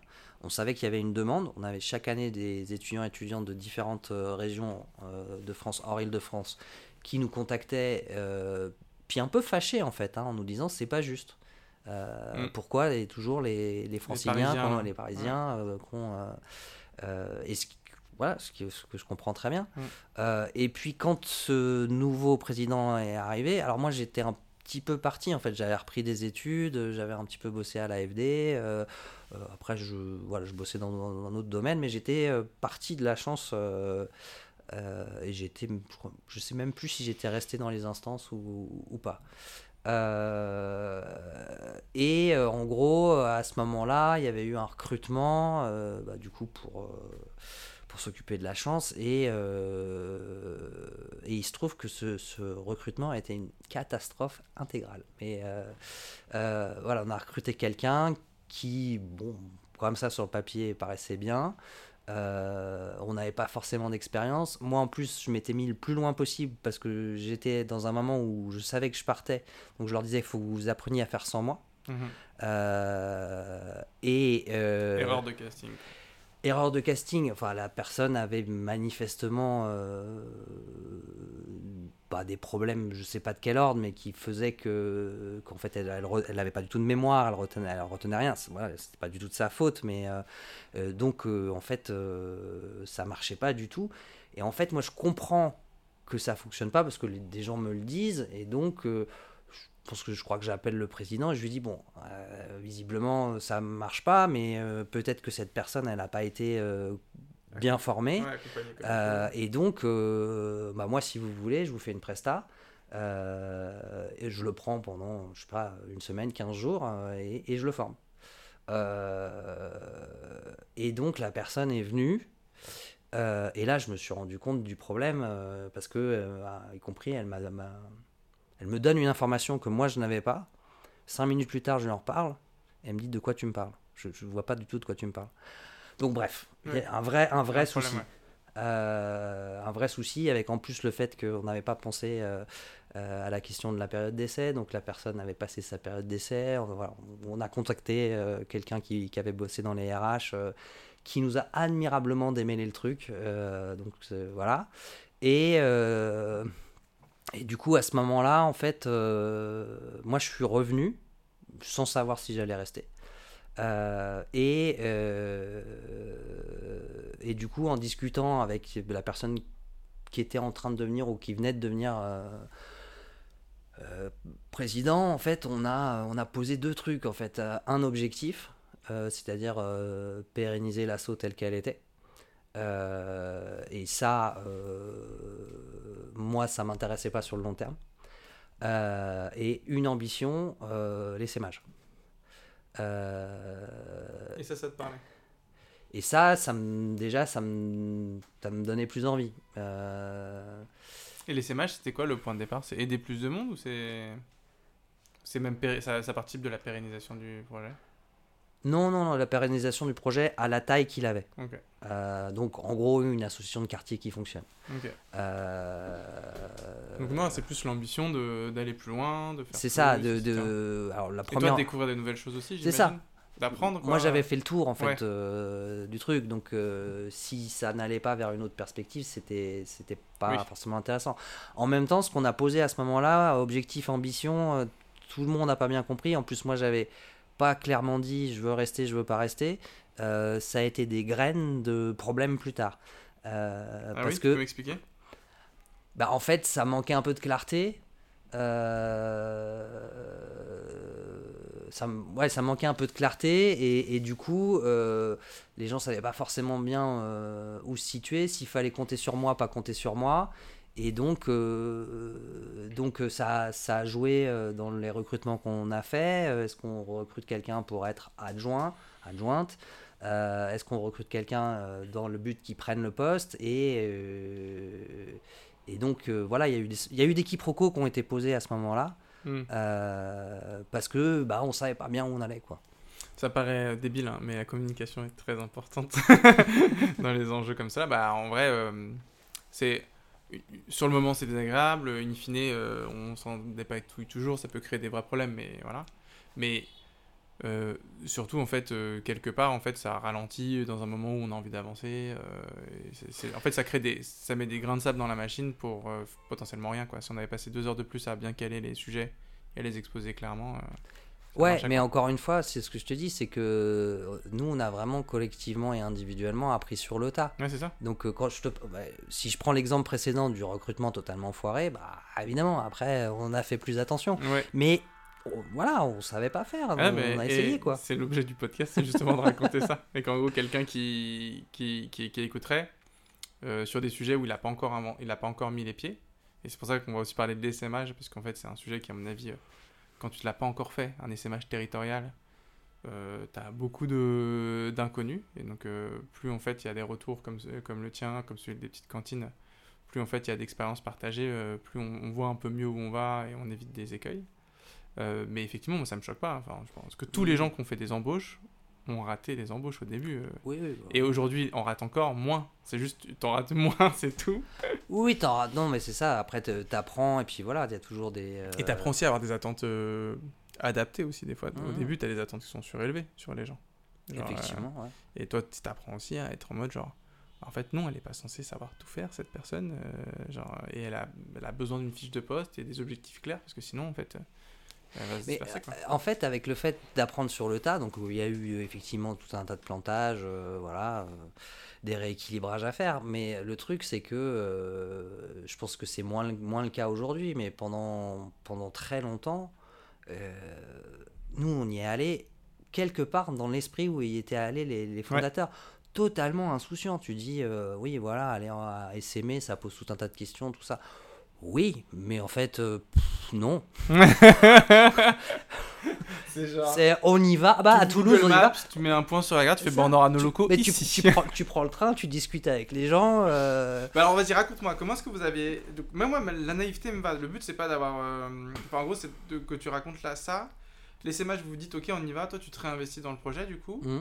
Là, vous vous dites première année, on en ouvre combien et comment on fait? Tu, Si c'est, bah, je prends le train, je vais voir les écoles de journalisme sur place, euh, ça peut être ça, mais c'est quoi le plan? Tu vois, s'il y en a un et a posteriori, s'il n'y en avait pas, ça a été. Qu'est-ce que vous avez fait quoi tu vois? Oui, il y avait un. Bon, il y avait une sorte de plan. Euh, d'abord, le, le, premier plan, c'était euh, c'était d'essayer une fois à un endroit.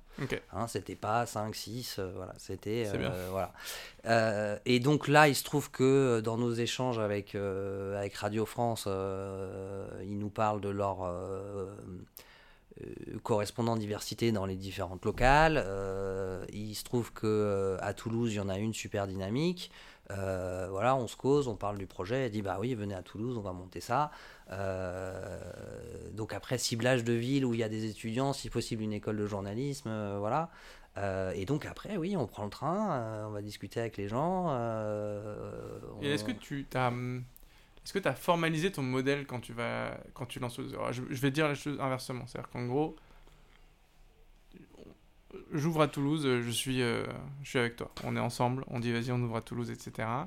On y va en disant, on raconte comment ça marche, ou est-ce qu'on a déjà commencé à créer des, en fait, des, des, des documents qui en fait formalisent comme si c'était en open, euh, tu vois, genre en open knowledge, euh, genre voilà comment on a créé la prépa et voilà comment ça fonctionne. Euh. on raconte comment ça marche. c'est ça. Tu es en train de dire, bah voilà, le format c'est tous les samedis, mm, mm.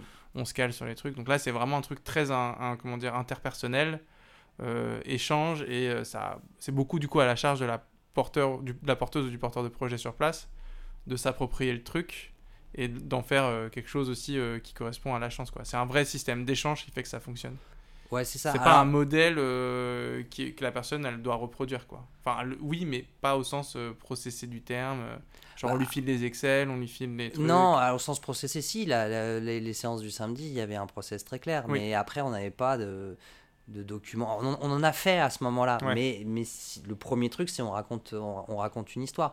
Alors après, faut pas oublier aussi qu'on qu'on est dans qu'on est chez les journalistes.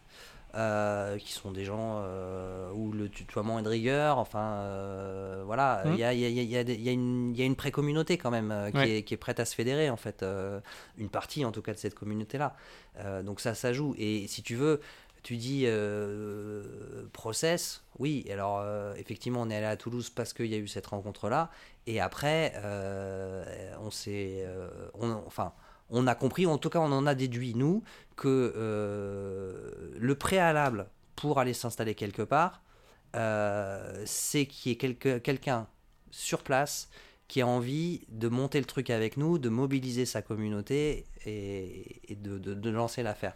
Et c'est pour ça, par exemple, que, euh, euh, alors que peut-être aujourd'hui, avec le recul, ça paraîtrait peut-être pas totalement logique, c'est pour ça qu'on va à Grenoble et pas à Lyon. Ouais. Parce qu'à Grenoble, on a un gars qui nous dit, voilà, moi j'ai envie. Euh, on discute avec lui, il mobilise euh, les gens autour de lui, et donc euh, ça, ça c'est le, pré- pour moi c'est le préalable. Et ça, tu sais, c'est pas euh, illogique. C'est pour l'instant toutes les assos avec qui je discute qui entre guillemets réussi leur SMH, parce que ça veut dire réussir son SMH, mais qui ont un SMH qui tourne et qui tourne depuis un moment, d'une manière ou d'une autre, euh, disent toutes que en fait elles sont dépendantes de la personne qui en fait prend le projet au niveau local et qu'elles ont besoin qu'il y ait une forte dynamique entrepreneuriale de sa part parce qu'en fait euh, enfin que ce soit pas juste des, des gestionnaires de projet quoi qu'il y a un vrai truc de ils, ils sont capacités ils s'approprient le projet et le portent au niveau territorial et, et du coup bah moi je trouve que ça fait énormément sens genre s'il y a un re- truc à retenir c'est n'allez pas dans la ville euh, qui vous paraît la mieux, allez-y avec la personne qui vous apparaît la plus euh, pertinente et motivée pour monter le projet, si tant est que c'est dans un endroit Mhm. qui a du sens. Quoi. Après, quand je disais illogique, peut-être préciser le truc, c'est-à-dire que aujourd'hui, euh, maintenant qu'on est dans cette ville et tout ça, euh, si on avait une réflexion effectivement sur une ouverture, mais parce qu'on voilà, parce qu'on n'est pas du tout à la Ouais. même taille, parce qu'on n'a pas du tout, on irait probablement plutôt à Lyon qu'à Grenoble. Ouais. Mais dans, après, je suis totalement avec- d'accord avec toi. On est à la Grenoble pour ça. C'est très bien d'ailleurs qu'il y, y a un pôle à Grenoble. euh, Et c'est voilà. euh, et puis il y a des Lyonnais qui vont là-bas. euh, Oui, ça se c'est fait. pas non plus complètement C'est un gros incompatible. pôle universitaire euh, Mhm. dans la région. Ok. Euh, et du coup, quand vous faites, vous faites à Toulouse, euh, ça marche bien, ça vous donne envie de faire la suite? Est-ce que là, il y a un.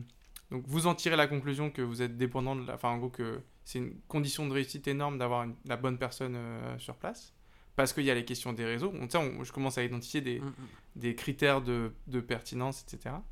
Euh, Est-ce que pour les autres, et là vous êtes en train d'ouvrir celui-là et vous, con- vous candidatez à la France s'engage C'est ça à ce moment-là à peu près hein Ouais, mais en gros, finalement, c'est quasiment concomitant. Ouais. C'est-à-dire qu'effectivement, on a lancé Toulouse un peu avant, mais euh, on est lauréat euh, quelques mois Ouais. plus tard, et, et donc, euh, et ce qu'on ce qu'on ce qu'on ce qu'on met dans le dossier, c'est qu'on veut aller dans, telle telle Ouais. telle telle ville, et donc après, ça devient. Et comment tu déploies après? Genre en gros tu dis t'as ouvert Toulouse et maintenant euh, tous les deux mois on ouvre une ville. euh, Ou alors c'est tu vois genre c'est quoi ton non, Alors, on était parti sur deux par an. Ok. pendant du coup que trois ans euh, à peu près hein, c'est ça le, le truc Euh, et, en, et en cours de route on a ralenti le rythme parce que euh, ça allait on a fait une, plutôt une par an on a commencé par deux bah après alors c'est pareil, tu prends le train, tu vas à Strasbourg. Non, mais, euh, tu prends le train, tu vas à Strasbourg par exemple. Et ça c'est génial parce que le Tour de France, moi ça m'a fait rire parce que à chaque fois, euh, je pense euh, au Tour de Gaulle d'Astérix. Ouais. Euh, tu vas à Strasbourg, tu discutes avec les différents interlocuteurs, école de journalisme, club de la presse, tout ça, qui, qui ont parfaitement accepté de te rencontrer, voilà. Mais tu ressors de là, tu te dis, pff, ouais, je suis pas sûr que ça va le faire, quoi. Oui t'as que des gens qui disent oui c'est génial mais. Non, pas forcément. T'as as des gens dont tu te dis, euh, je sais pas trop s'ils ont envie de m'ouvrir la porte, quoi. Euh, et en fait, deux semaines plus tard, euh, ils disent bah oui, bien sûr, euh, machin.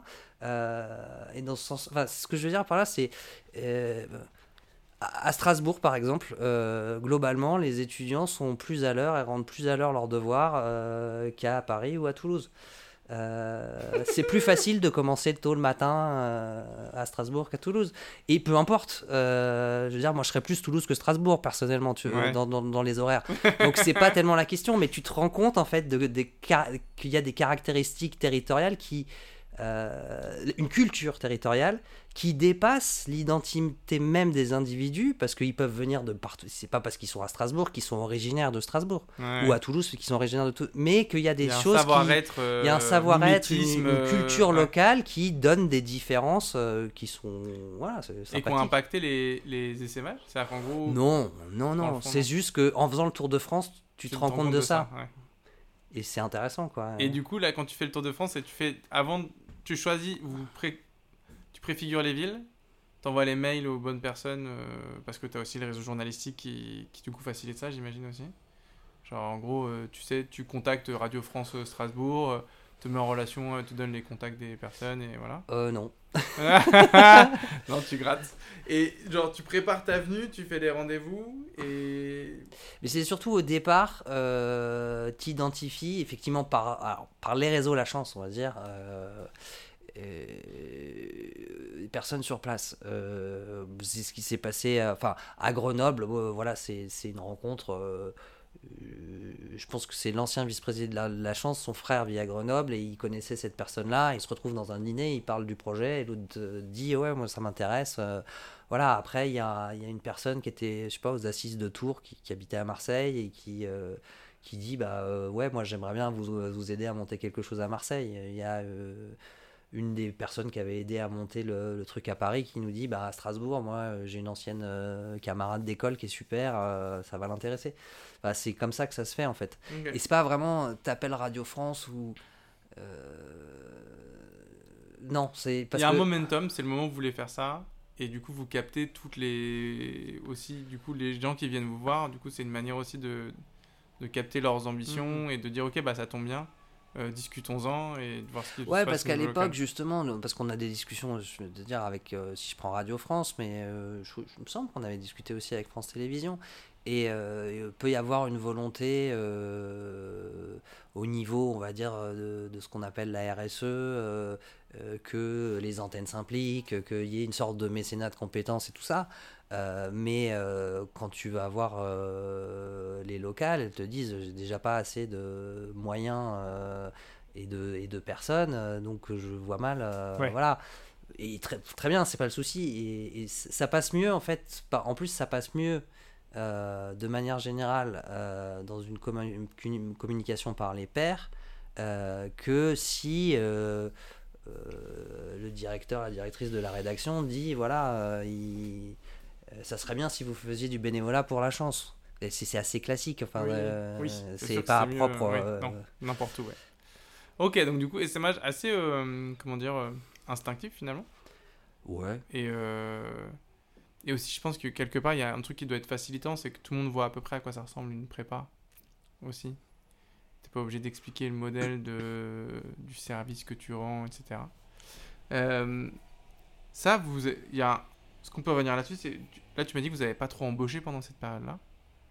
Non, on est Pourtant, resté. vous aviez eu des budgets supplémentaires, enfin, qui vous permettaient potentiellement de dire, bon bah vas-y, euh, Mhm. on est on est ric-rac mais on prend quand même quelqu'un c'est genre c'était une bonne décision c'était t'as pas d'avis ou c'était un truc que tu si à refaire t'aurais embauché quelqu'un? Ah ouais, ça aurait été à refaire, j'aurais embauché quelqu'un. ouais Mais à l'époque, euh, à l'époque, euh, je suis super prudent avec les sous, quoi. Ouais. Euh, J'ose pas dépenser, donc voilà. Je, ouais euh, et à un moment donné, plus tard, euh, je me mettrai à penser différemment, mais. euh, Oui, ça, c'est un apprentissage aussi. au départ, je sais pas combien de temps ça dure, voilà, donc je préfère être prudent avec. et là ton, ta reco ce serait si on vous file des budgets enfin pour pour avoir les moyens de travailler pas forcément tout claquer mais de Ouais, si on, si on, ouais, si, si vous obtenez des budgets euh, type France Engage, c'est-à-dire euh, 100, 150 000 euros par an pendant 3 ans, déjà il y a une visibilité, donc pensez-y tout de suite que Ouais. vous avez une visibilité.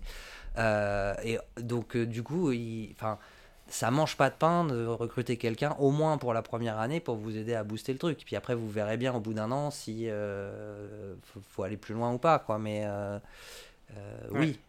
Et comment t'anticipes la fin des trois ans de financement? Ça marche ça ou tu te retrouves euh, Est-ce qu'il y a un petit côté en mode loi du chaos où tu te retrouves forcément un peu le bec dans l'eau quand ça arrive ou tu as réussi à l'anticiper et à structurer? Parce qu'après, ça te fait une chute. euh, Ouais, alors, euh, Ce qui s'est passé en réalité, c'est que. euh, Alors, le modèle économique qu'on avait vendu à la France s'engage ne s'est absolument pas réalisé. C'est normal. Euh, oui, il n'y a pas de, il y a pas de souci avec ça. Euh, Enfin, ça peut se réaliser, mais c'est normal que tu partes d'un. Tu dises, bon, on va faire ça, puis en fait, tu te rends compte que ça fonctionne Mhm. pas et que tu fais autre chose. Bah, on, en on avait envisagé effectivement que comme on allait dans différentes régions, euh, on pourrait euh, dans chaque région trouver euh, les financements au moins pour financer l'activité sur la région. Ce qui n'est pas ce qui s'est passé. En revanche, enfin, la France engage, ça nous donne la crédibilité, de la visibilité. Euh, nos- notre existence même fait qu'on est de plus en plus connu et reconnu euh, dans les rédactions, par les, journalistes, par les médias. Euh, ça correspond aussi à des questions qui se posent. Et, et donc ça, ça, ça génère quand même en fait de, des financements qui commencent à, arriver, euh, donc notamment les médias, mais aussi quelqu'un, je sais plus, c'est un salon euh, organisé par la France s'engage, euh, quelqu'un qui vient sur le stand et qui dit voilà, moi je suis de la fondation machin, votre projet il m'intéresse, rencontrons-nous. Donc il y a ça. et, et en fait, au moment où on, au moment où on sort de la France s'engage, euh, on obtient un, un financement quasiment équivalent d'un mécène. Donc, euh, donc Ça- en fait, ça marche, euh, ça, ça marche. Hmm. À ce moment-là, ça marche. Ouais. Mais et puis ce que tu dis aussi sur le fait que même la France engage euh, s'investit pour créer une enfin pour vous faire rencontrer des mécènes, pour qu'il y ait des trucs qui se passent et qu'il y ait une continuité quoi. Et puis eux ils savent qu'ils peuvent pas être éternels et en même temps ils savent que c'est un vrai sujet euh, si c'est pas assez anticipé quoi. Donc de ce point de vue-là, ça fonctionne plutôt bien. En plus, après tu as une transition avec euh, EMI qui arrive euh, entre guillemets rapidement. Genre en deux ans, tu commences à avoir une autre ligne de financement. Mais en gros, ce que j'entends, moi, c'est qu'au bout de trois ans, tu avais quand même sécurisé, si je peux me permettre, ton business model, mais en tout cas tes, tes budgets, avec d'autres financeurs, un réseau plus étoffé de partenaires financiers, et qu'en gros, du coup, ça n'a pas été un sujet crucial pour vous. C'est toujours nul de perdre 150 000 euros par an, mais ça n'a pas été un, truc où, genre, tu as dû euh, enfin, genre, virer des gens ou des trucs comme ça, quoi. Non, puis après, euh, il se passe aussi. euh,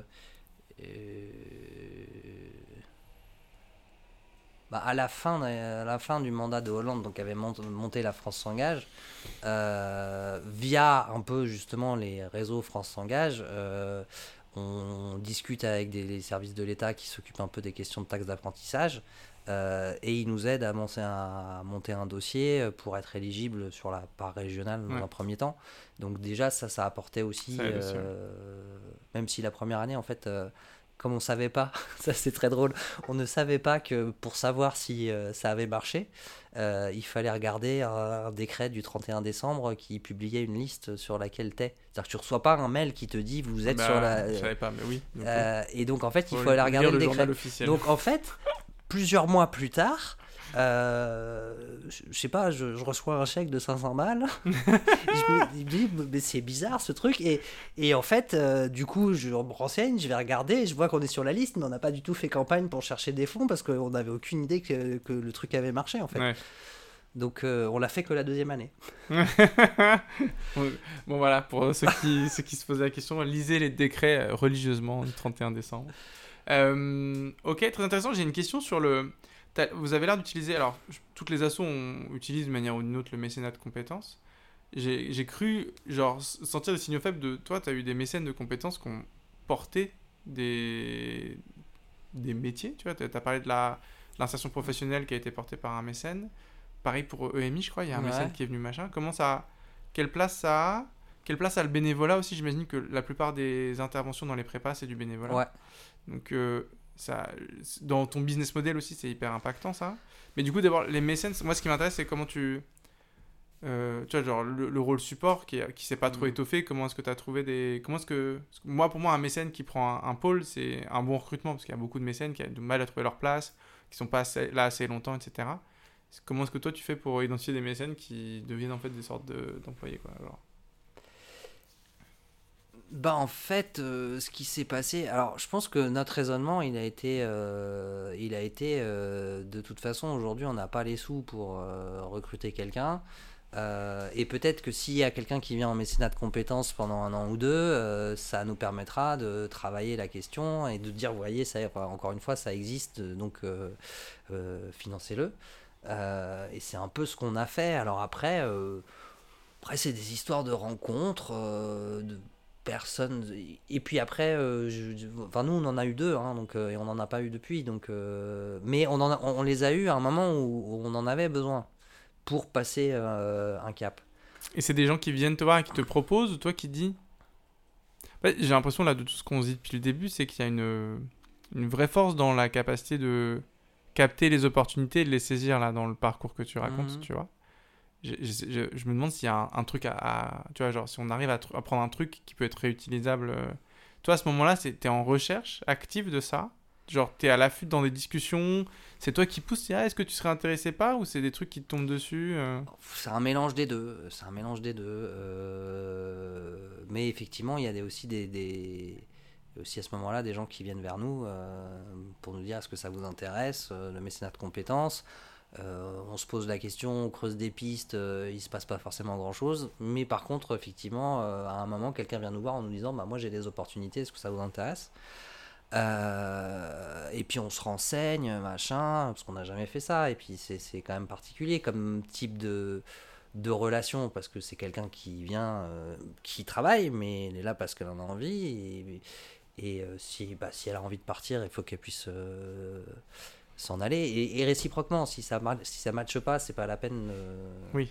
C'est pas parce que c'est euh, gratuit qu'il faut forcément se payer en quatre et dire bon bah je dois juste dire merci et attendre que et la la, la, la, la première personne qui est venue euh, si mes souvenirs sont bons on avait fait des, différentes annonces. Je saurais peu dire lesquelles mais euh, une plus insertion pro une éventuellement EMI et et en gros, quand, on a la, quand j'ai la discussion avec cette personne, elle me dit euh, Ben, euh, moi, ce qui m'intéresse, euh, j'ai vu les trucs, alors on prend ça, on prend ça, on prend ça. dans les différentes fiches. Et, ça ça m'intéresse. Une fois que j'ai reconstruit le truc bon oui quand tu dis ça se fait pas mal à l'opportunité moi je me dis bah allons-y. Enfin de toute façon je, je vais pas lui proposer de faire ce qu'elle a pas envie de faire donc. Euh... Et tu avais quand même un vrai intérêt à ce que. Tu vois, elle n'est pas juste venue parce que. Tant, tant, qu'à faire, quoi. Il y avait aussi, toi, tu avais une vision de. Si elle arrive à monter tel truc, ça fait avancer la structure. Ah oui, oui, bien sûr. Non, il y avait cette Donc tu as un truc intéressant de, quand même, genre, tu saisis l'opportunité, mais vu que ça part aussi de volonté de gens qui donnent de l'énergie potentiellement gratuitement, il y a aussi un truc de je m'adapte aussi à eux pour qu'en fait il y ait une, ce soit un match, euh, tu vois. C'est pas en mode toi qui es rigide, en mode bah non, le poste il est comme ça, quoi. Genre, c'est toi aussi qui dis ok, mhm. euh, tu vérifies si ça fait sens. C'est des trucs que j'enfonce des portes ouvertes, mais quand même, tu vois. Enfin, je sais que dans le bénévolat et le mécénat, le secteur associatif, il peut y avoir un peu cette peur-là de. Bah, déjà que c'est gratuit, donc je vais en pas en plus mettre des contraintes ou dire non ou je sais pas quoi. Je pense que c'est important aussi de se rappeler que. Euh, en fait, euh, oui, la personne a proposé, mais en fait, tu l'aurais pas pris sous toutes les conditions et dans tous les contextes, quoi. Et après, cette personne-là, elle vient en plein temps ou elle... Euh, ouais, oui, oui, Et pour combien de temps? Euh, Deux ans. C'est énorme. Et là, elle était employée dans une autre entreprise ou c'était juste du bénévolat pur? Non, non, c'était du mécénat de compétences. Elle était dans une entreprise qui, du coup, l'a mis chez nous pendant deux ans. Ok. Et ça, c'est un truc que tu n'as pas réussi à reproduire plus que ça. Parce qu'en fait, on, ça a l'air d'être un truc un peu rêvé, quoi. De pouvoir avoir des gens pendant deux ans investi euh, tu vois Ouais, alors, euh, bon, après, on en a eu une autre, euh, pendant un an ce coup-ci. et puis après, bah, effectivement, les, les, ce qui s'est passé, bon, on n'avait pas forcément, nous, plus de besoins que ça à ce moment-là. Mhm. Il n'y avait pas forcément de gens qui tapaient à la porte. Il y a une autre personne qui, qui que j'ai vue, mais qui a choisi une autre structure. Et puis après, je crois que dans l'entreprise en question, les conditions de mécénat ont un peu changé, les interlocuteurs aussi. Et, et, on a continué à discuter autour de ça, mais, mais ça s'est plus vraiment fait. Voilà. Et comme nous, on n'avait pas plus le besoin que ça, et puis quand même l'expérience. alors, sur l'éducation aux médias, on a quelqu'un qui, est, qui était là pour un an et qui au bout d'un an, en gros, elle est, au bout d'un an était à la retraite, mais qui nous a dit, moi si ça vous intéresse, le, truc me plaît bien, donc je continuerai bien un petit peu. Donc c'est ce qui s'est passé. Euh, et dans l'autre cas, euh, bah, c'était la même chose, la personne arrivait aussi en, fin de carrière. Euh, et, et, donc, du coup, ça s'est super bien passé pendant les deux ans. mais au bout de deux ans, elle est partie et il n'y avait plus rien. Hmm. et on n'avait pas forcément eu les moyens de d'enclencher la d'enclencher donc donc le donc l'activité elle-même a diminué. Ouais. Euh, donc, c'est une activité qui, par essence, doit être faite par du bénévolat ou du mécénat aujourd'hui dans l'assaut, quoi. Parce qu'en fait, sinon, vous auriez embauché quelqu'un, quoi.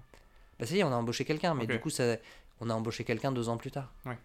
Le temps de trouver euh, les budgets. Ouais, ou un an et demi, enfin, c'est ça, il y a eu un. Ok. Il, reste, il reste pas longtemps. Euh, on n'a pas du tout parlé de EMI. Euh, voilà. Je, je, préviens les. Chaque fois, je préviens en disant qu'on n'a pas le temps de tout. Ça passe très vite. sur euh, l'éducation média et l'information, euh, je vais euh, poser le décor pour essayer de... En gros, il y a un appel d'air, on va dire, du gouvernement. Ça crée une nouvelle entrée d'activité pour vous, quelque chose que vous saviez faire, pas forcément... Vous n'avez pas de module pédagogique préconstruit, mais vous faisiez de l'intervention dans des établissements qui étaient intéressés par raconter ce que c'est qu'un le, le, travail de journaliste, ce que c'est qu'un média, ce que c'est qu'une information, etc. Là, vous vous lancez. Tu nous as dit au début que vous avez mis un an à vous lancer, qu'il y avait beaucoup plus de moyens et d'ambition que ce que votre capacité humaine à mmh. l'instant T était en, train de le faire. On est euh, année 2. Euh, vous êtes combien à travailler dessus euh, est-ce que, Comment est-ce que tu structures pour pouvoir faire autant d'interventions? C'est quoi aujourd'hui les, les sujets clés qui te permettent de faire ça Alors, le premier truc, c'est qu'on a été à la rencontre de, de, quelques experts du domaine.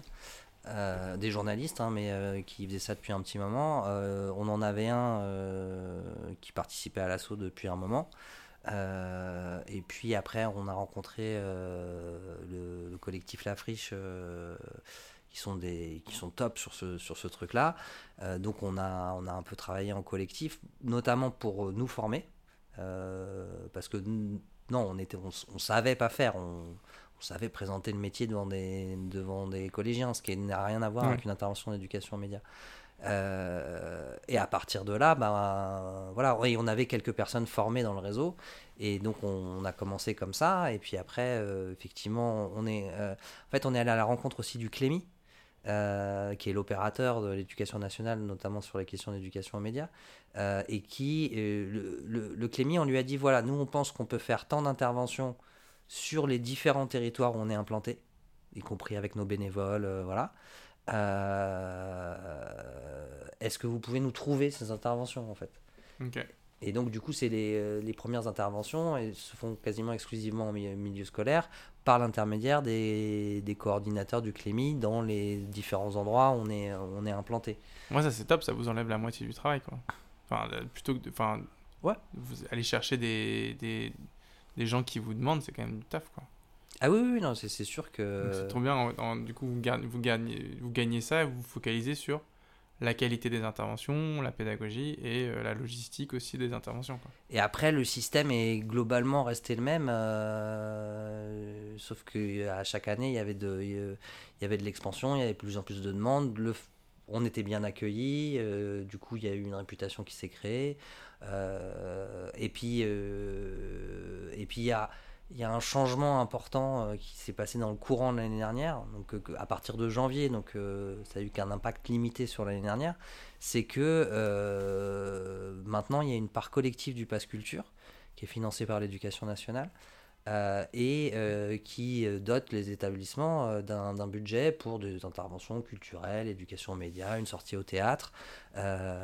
Et, et, ça, ça n'existait pas avant. Donc du coup, les, les établissements peuvent payer des interventions extérieures. ils ont un budget dédié, ils sont pas obligés d'enlever à autre chose quoi, pour vous faire venir.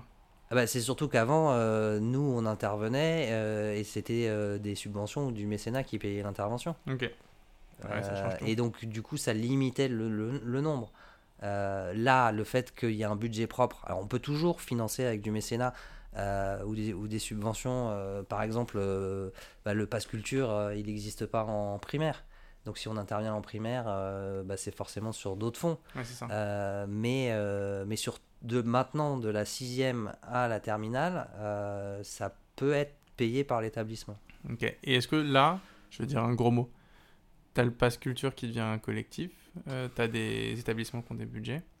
Est-ce que vous, aujourd'hui, pour faire 3000, euh, là, depuis septembre, personnes sensibilisées, donc à peu près une centaine d'interventions, peut-être un peu plus, 150, est-ce que ça ça vient toujours tout seul ou vous dites ok bah maintenant on peut même démarcher des établissements pour leur tu est-ce que vous avez lancé une démarche de prospection il y a quelqu'un dans l'assaut qui euh, sur les territoires vous n'avez pas assez de demandes euh, sort la liste des établissements et envoie des mails passe des coups de fil euh.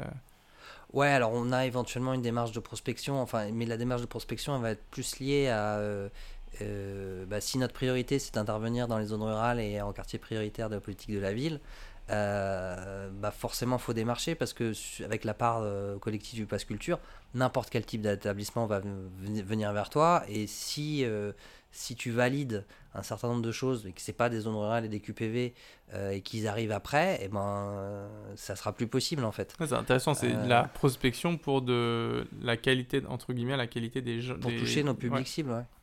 Et donc c'est ça qui te pousse, c'est il y a un appel d'air qui fonctionne, ce qui fait que t'as pas aujourd'hui tu n'as pas besoin de faire de la prospection pour euh, remplir ton agenda. Bah, en fait, Par contre, tu le remplis pas forcément comme tu voudrais quoi, en, tant que euh, dans ta vision d'impact à toi. C'est ça, mais enfin aujourd'hui il faut comprendre, euh, il y a quand même un truc, c'était déjà le cas l'année dernière, mais donc là. 3000, 3000 bénéficiaires sur des interventions qui vont se faire tout au long de l'année, hein, mais on va dire que c'est le carnet de commandes. Ouais. 1000 euh, auxquels on ne peut pas répondre. Euh, et euh, pour l'instant, des, des, intervenants, intervenantes qui viennent vers nous en disant Moi, j'aimerais faire de l'éducation aux médias avec vous, à qui on dit bah, Pour l'instant, on, vous met en stand-by. parce que, parce que voilà, on a déjà couvert le, carnet de commandes avec les quelques 200 personnes. Alors, ils ne sont pas tous actifs, mais qui sont sur la liste. Euh, et alors que euh, il y, a, y, a, deux ans, on, se disait, mais euh, un des problèmes, c'est qu'on n'aura jamais assez de monde pour couvrir toutes les interventions.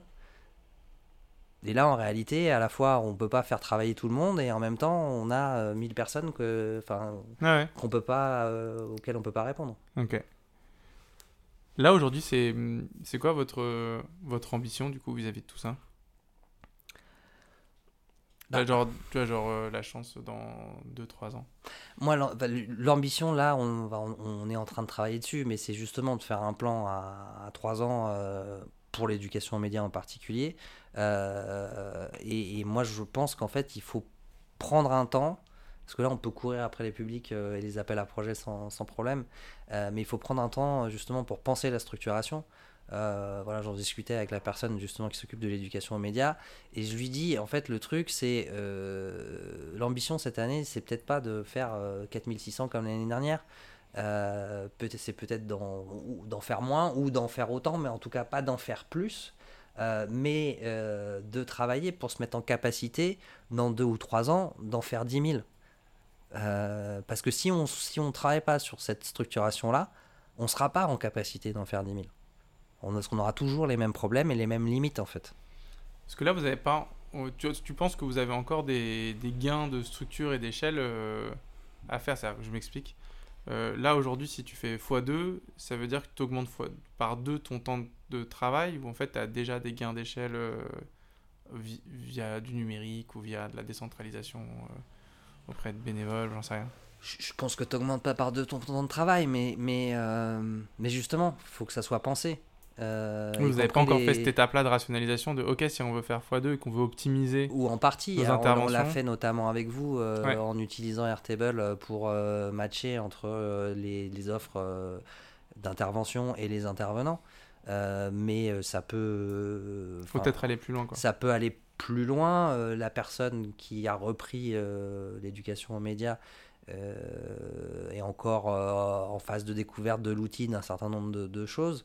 Euh, là, on s'est posé euh, cet été, euh, au début de l'année, pour repenser le process de la contractualisation. Euh, Et euh, il y a une efficacité. Maintenant, on se demande cette efficacité-là, elle marche jusqu'à quel volume? Euh, Ok, ouais, faire le bilan quoi. Et voir ce que. et, et voir ce puis, et puis quand je parle de structuration, si tu veux, euh, par exemple, euh, bah, les deux personnes qui travaillent là-dessus aujourd'hui, elles sont venues me voir euh, en me disant, bah, nous, euh, voilà, euh, vu le travail qu'il y a et tout ça, bah, on prendrait bien quelqu'un en alternance. Enfin, c'est déjà plusieurs mois qui... Ouais. Alors moi, je leur ai dit, bah, vous travaillez-moi ça au plan budgétaire. Et la structuration, c'est aussi ça. C'est aussi aller chercher bah, les 10-15 000 euros qui font que tu peux prendre une personne en alternance et que du coup, ça te dégage aussi ce temps Ouais. pour travailler sur les. euh, C'est aussi ça la structuration. Si tu si es euh, en permanence en train de répondre à des appels à projets, de faire le go-between entre les établissements et les, interve- les intervenants, bah tu dégages pas ça en fait. J'ai une question euh, ouverte. Ça L'EMI, toutes choses égales par ailleurs, euh, enfin en tout cas ça, ça vaut ce que ça vaut, mais me fait un, un peu penser à, au mentorat euh, qui, euh, avec le gouvernement, s'est organisé, il y a eu un collectif, etc. Je pense qu'il y a autant d'EMI euh, qu'il y a d'assauts qui en font, d'intervenants qui en font, et en même temps il y a un- une communauté de bénéficiaires, une communauté de... Enfin, à la fin, etc. Est-ce que c'est un truc que vous avez entre... Et puis j'imagine que vous vous connaissez un peu tous, ou en tout cas pour beaucoup. Euh, est-ce qu'il y a, un, gain ou un, enjeu à s'organiser, au moins avoir un collectif qui porte euh, le discours, euh, qui porte aussi des pratiques euh, et une forme de manière de bien le faire, etc. Euh, et si oui, est-ce que vous en discutez Enfin, tu vois, ça c'est vraiment bouteille à la mer. De... Ça me fait penser à ça. Et est-ce que toi, ça te fait tilter sur Alors, des trucs c'est- euh c'est une- pas du tout pour, pour nous c'est pas du tout une bouteille à la mer euh, tout simplement parce que déjà euh, cette expérience là est de manière plutôt réussie elle existe déjà dans les Hauts-de-France euh, avec un collectif qui s'appelle Hémicycle euh, dont faisait partie euh, la friche avec qui on a beaucoup travaillé dont j'ai parlé tout à l'heure Euh, et assez vite avec la friche euh, même si on n'en avait pas forcément les moyens à l'époque euh, on s'est mis à rêver d'un hémicycle francilien voire dans le discours de la friche nationale. Et, et nous, on a,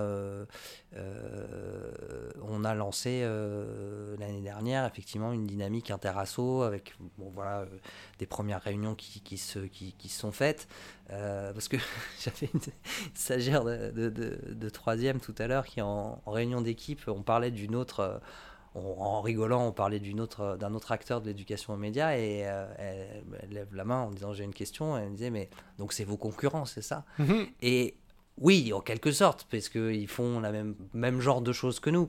Mais en même temps, euh, on lui répondait non. Enfin, déjà, on travaille avec eux et on, on se rencontre régulièrement. Et puis, l'autre truc qui est, euh, enfin, sur l'éducation aux médias, en tout cas aujourd'hui, euh, c'est que la demande est beaucoup plus importante que l'offre. Donc, ça, ça, pour la notion de concurrence, ça, Ça aide à travailler ensemble. Ça, c'est pas. voilà. Et le- les gains, du coup, d'un collectif comme ça, là, je suis assez curieux de. En gros, il y a une forme d'évidence à créer des, assos euh, de réseaux, etc. Et en même temps, quand elles sont pas encore créées, j'imagine que c'est beaucoup de temps et d'énergie et de machin. C'est quoi à quoi ça, sert? Tu vois, qu'est-ce que ça apporte, euh, tu vois, de, ton point de vue à toi?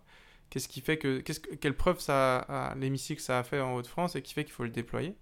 C'est juste aussi.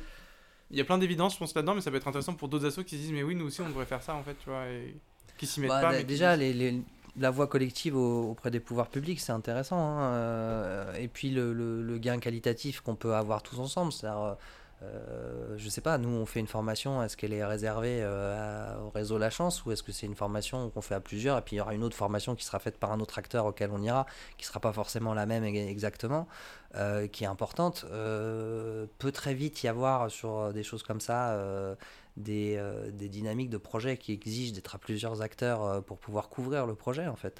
Euh, donc, euh, donc je pense qu'il y a vraiment des choses intéressantes. La question de, euh, du, modèle, la, contractualisation, comment ça se passe, comment on peut faire, les outils lesquels vous utilisez. ouais, le père à père. Parce qu'on fait, on fait quand même, même si on fait tous différemment, il y a quand même plein de trucs qui des, enfin quand le match entre un établissement et bah voilà c'est peu importe qu'on intervienne différemment c'est de toute façon c'est le c'est le même process. Donc euh, donc de ce point de vue là euh, ça permet de le voir. Moi je sais que les assauts du mentorat euh, elles se connaissaient elles se parlaient un peu mais elles n'ont jamais eu autant partagé que pendant le Covid. C'est là où le collectif mmh. mentorat est né en fait. Ça s'appelait le mentorat d'urgence on avait, nous, travaillé avec eux pour mettre en place un fameux outil de matching mhm. en urgence euh, pour aider les jeunes euh, isolés à être mis en relation avec un mentor pendant le Covid qui était quand même. Mhm. C'était vraiment au début, quoi.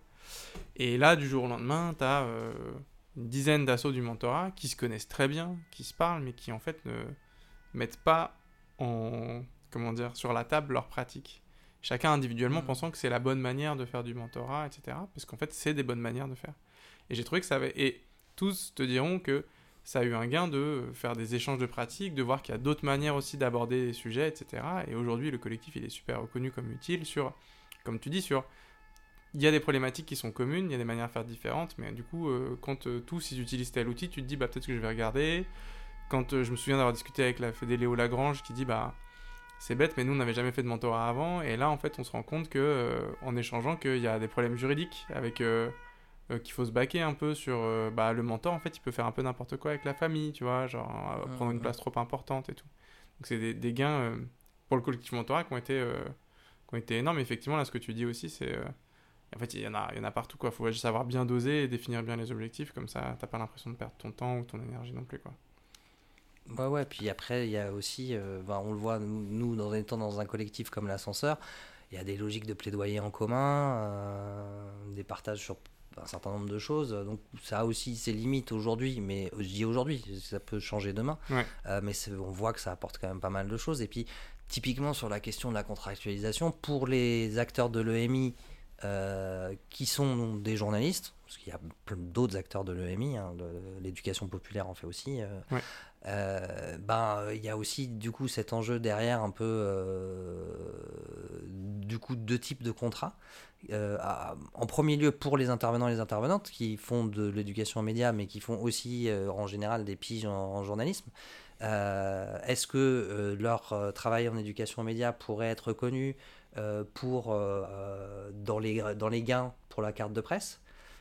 Et est-ce que les organismes comme La Chance ou FECOF ou ou Lumière sur l'info ou plein d'autres qui font de l'éducation aux médias pourraient les payer en pige? Auquel cas, la question de la contractualisation change. C'est pas aussi contraignant que le CDD. Hmm. Donc euh, voilà, enfin, ça on le portera pas tout seul. Non, c'est ça. Bon bah super intéressant. On arrive à la fin. Est-ce qu'il y a des choses que tu veux, dans tout ce qu'on s'est dit là, euh, que j'ai raté dans mes questions, que tu veux mettre sur la table euh euh, bah écoute, on a déjà dit plein de choses. Hein. Donc franchement, je sais pas trop si. Est-ce qu'il y a une. Je sais pas quand sort le podcast, mais mettons premier trimestre 2024. Est-ce qu'il y a une lecture que tu veux raconter ou euh, en tout cas quelque chose que tu as envie de dire au public, à la France entière, à la francophonie? Sur le premier trimestre 2024 Ouais, ou même sur l'année 2024. Tu vois, genre si tu, tu, pourrais me dire, bah on ouvre à Lyon, donc s'il y a des gens que ça intéresse, j'en sais rien. Pas obligé d'avoir des trucs. Non, mais après, moi, je. Enfin, mon. mon... Enfin, sur le premier trimestre 2024, moi, euh, bon, euh, d'abord j'ai deux choses. D'abord, j'ai une, assemblée générale extraordinaire et ordinaire euh, avec des élections, un renouvellement. Donc, ok, oui, ça va. Donc j'espère. non, puis j'espère, j'espère aussi que c'est quelque chose qui va donner de nouveaux élans, de nouvelles idées, voilà, une nouvelle dynamique, même s'il y a déjà une dynamique intéressante. et puis, bah moi, j'ai bah, j'ai demandé, et, je, ferai ça avec, avec cette personne, mais que justement le plan à 3 ans sur l'éducation aux médias, il soit posé sur la table au premier trimestre 2024. parce que si on veut qu'un premier jalon, par exemple, je parlais de recruter quelqu'un en alternance, qu'un premier jalon ait lieu en septembre, bah, il faut qu'en février les arbitrages y soient faits. Quoi. Ouais, ça passe tellement vite. Bah le calendrier, c'est fou. Et puis bon, maintenant qu'on le sait, euh, voilà. Top. Bah écoute, merci beaucoup, c'était très riche. Euh, j'imagine que si des gens, ça soulève des questions sur euh, ton expérience, tu es joignable sur LinkedIn, Dispo, etc. nous, au Fantastic Bazar, on, on, se dit à dans deux semaines. Et puis voilà, merci beaucoup David. bah de rien, au plaisir. Merci d'avoir écouté Passe le Cap, le podcast qui donne la parole aux dirigeantes et dirigeants d'assaut. Si cet épisode t'a plu, n'hésite pas à le partager autour de toi, à mettre des bonnes notes sur les plateformes euh, Spotify, Apple, etc., à le liker sur LinkedIn quand je fais des posts, à me suivre sur les réseaux sociaux. Et de manière plus générale, n'hésite pas à suivre le Fantastic Bazar. On propose plein de choses pour les assos. On a une newsletter mensuelle qui fait de la veille d'appel à projet. On a des formations tous les deux mardis sur des sujets tech et plus larges. Et on a une communauté de chargés de partenariat.